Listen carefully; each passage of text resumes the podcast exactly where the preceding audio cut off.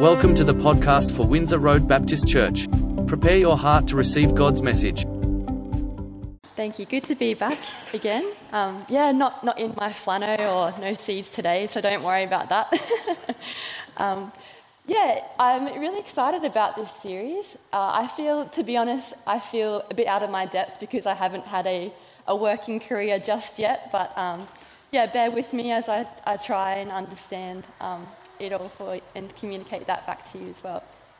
Great. We always look forward to holidays. So when is your next holiday? Perhaps you've already had, oh, sorry, Mark.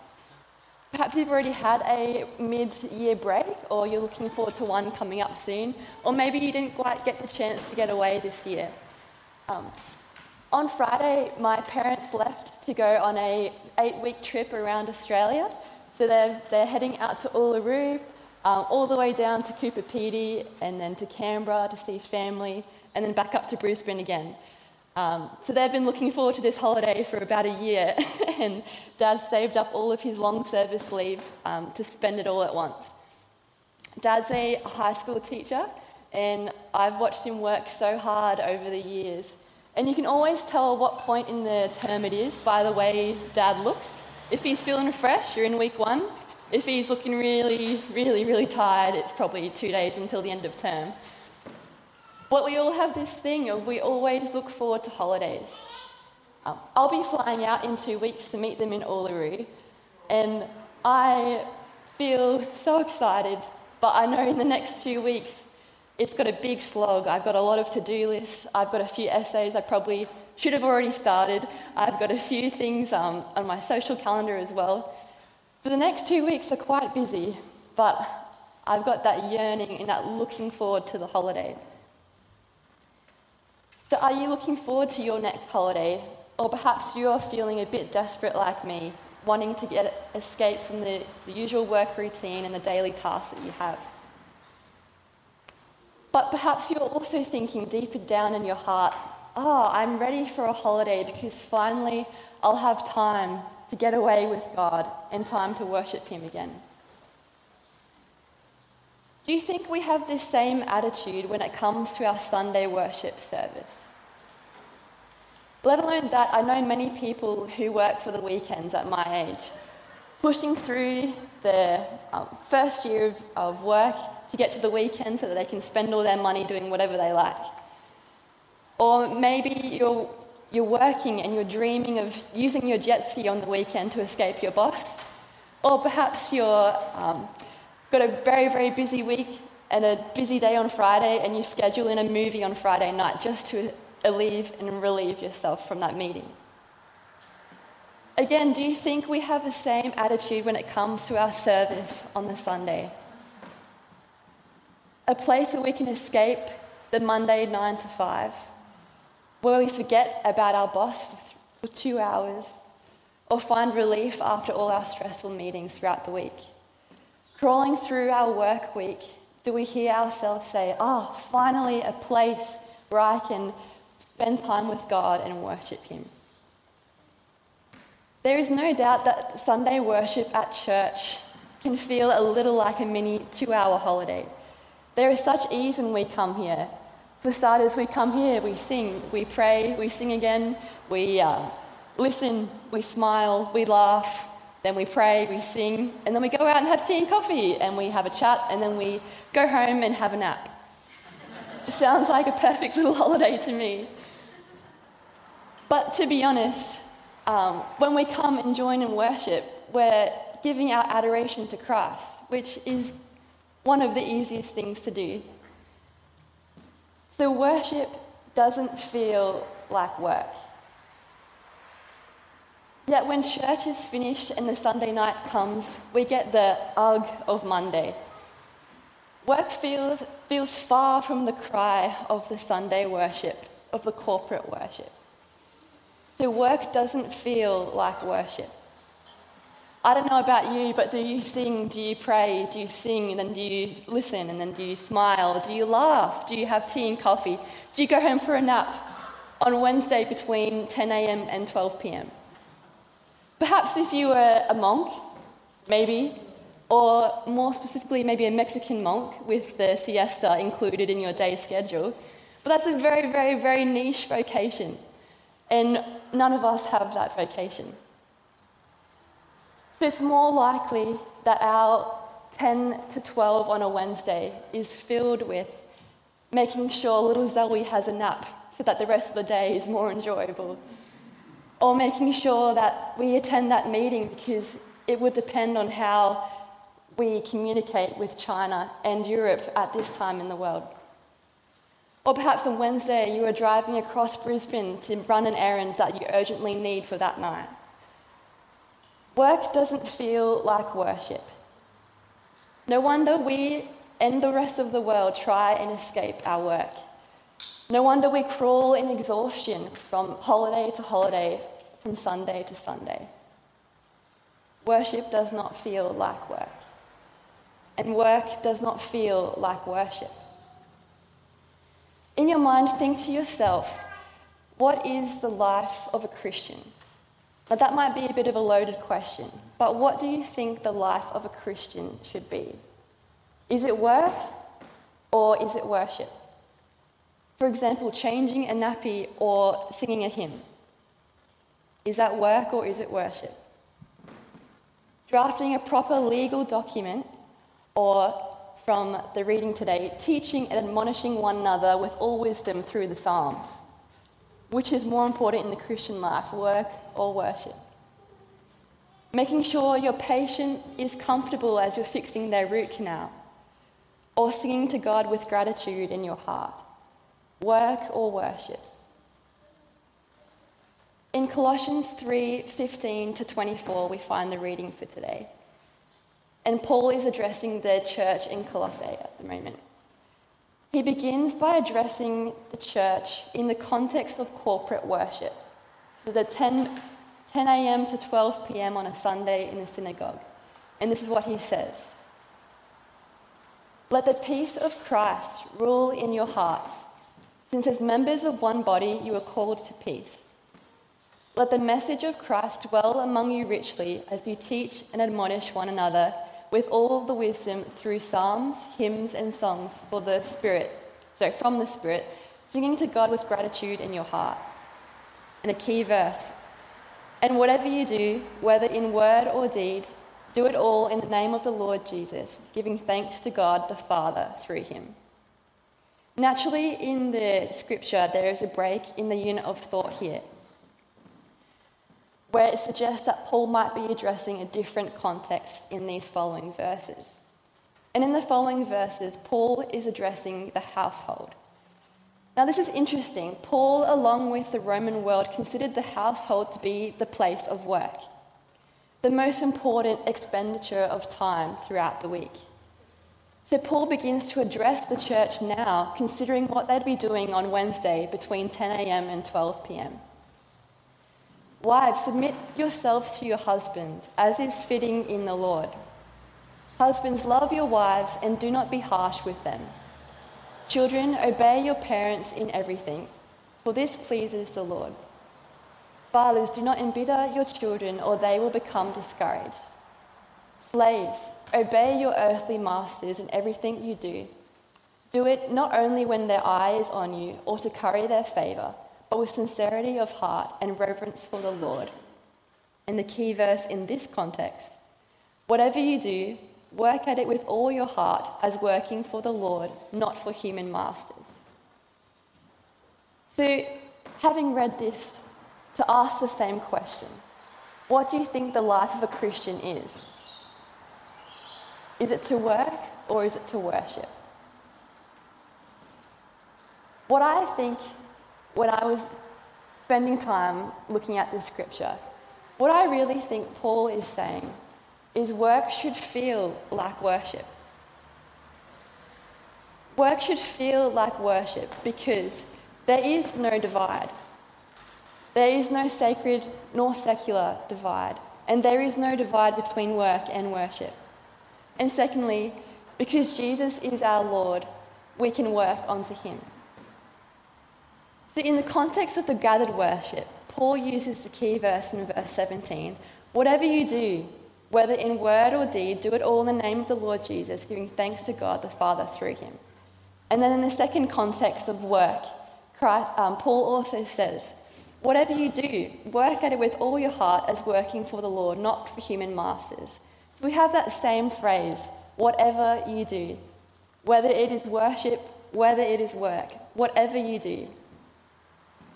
So, from this, we can, we can come to an understanding that Paul is encouraging us to have the same attitude as what we would have to worship as to our work. And vice versa, the same attitude we have to our work, we can have to our worship. Sing to God with all your heart and work with all your heart.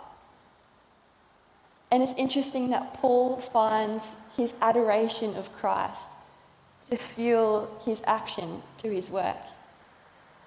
And I don't know about you as well, if it works the other way around too. Have you ever had a really, really good day at work and you've left the office singing a hymn to yourself or thanking God and giving Him a prayer of praise? I think it's very much a circular thing. Our adoration encourages us to our action, and our action encourages us to our adoration of Christ. Because of this, the second point, work therefore feels like worship because Jesus is our Lord. Again, in the context of the gathered worship, we come back to those two pivotal verses, verse 17 and verse 23.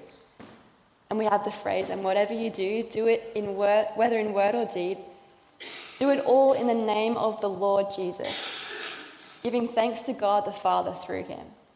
And in the context of work, in the same um, verse 23, whatever you do, work at it with all your heart as working for the Lord, not for human masters. And it's interesting to look at the household where Paul is addressing um, this, this circle of adoration and action. It's important to note the, how these, this restructure and this um, Paul's revaluing of the households would have been revolutionary in the day. It's clear that um, modern uh, Roman philosophers like Aristotle and Plato um, also discussed the Roman household as the unit and its critical place within the, the stability of society. It was the cornerstone of society where peace was effectively maintained. So everyone in Paul's world knew that the household had importance for their work and that the household was considered as work to influence the society. So, as Paul writes, wives and husbands love each other as is fitting to the Lord. We go back to this. Then he addresses children Obey your parents, for this pleases the Lord. Slaves, work with all your heart and in reverence for the Lord. So, Paul completely flips the whole understanding in the context of the day giving value to the people, to their job, to their work, and to their worship as well. And we can join in in that as well. When we realize that Christ is Lord of all of our life, we can have the reverence for him in our work as well. Work becomes worship because Jesus Christ is our Lord. So now that we can see that Paul is trying to marry the, the very dualistic thinking of the day, how does that um, influence us as we kind of still live in that society as well? I was actually talking to one of the students um, on Saturday. Uh, she's not Christian, but she's been to our Bible study for a bit. She's grown up in a Hindu background um, where uh, she's Indian as well, so work in their culture is very much work to get the money. And I was just telling her this concept, and she was like, "Oh no, I, no, work is not worship." Yeah, it, it just struck me how um, how divided um, normal thinking is. Like this is this is a very Christian way to think about work, and um, yeah, it's very very common. People in your workplace and people that you encounter will have that dualistic thinking as well. You've probably already encountered that as well. So, what can we do to bridge this divide? If we, if we still have our worship service on Sunday and we have our work on Wednesday, How can we marry this divide that we find? There's plenty of research that can help us with this.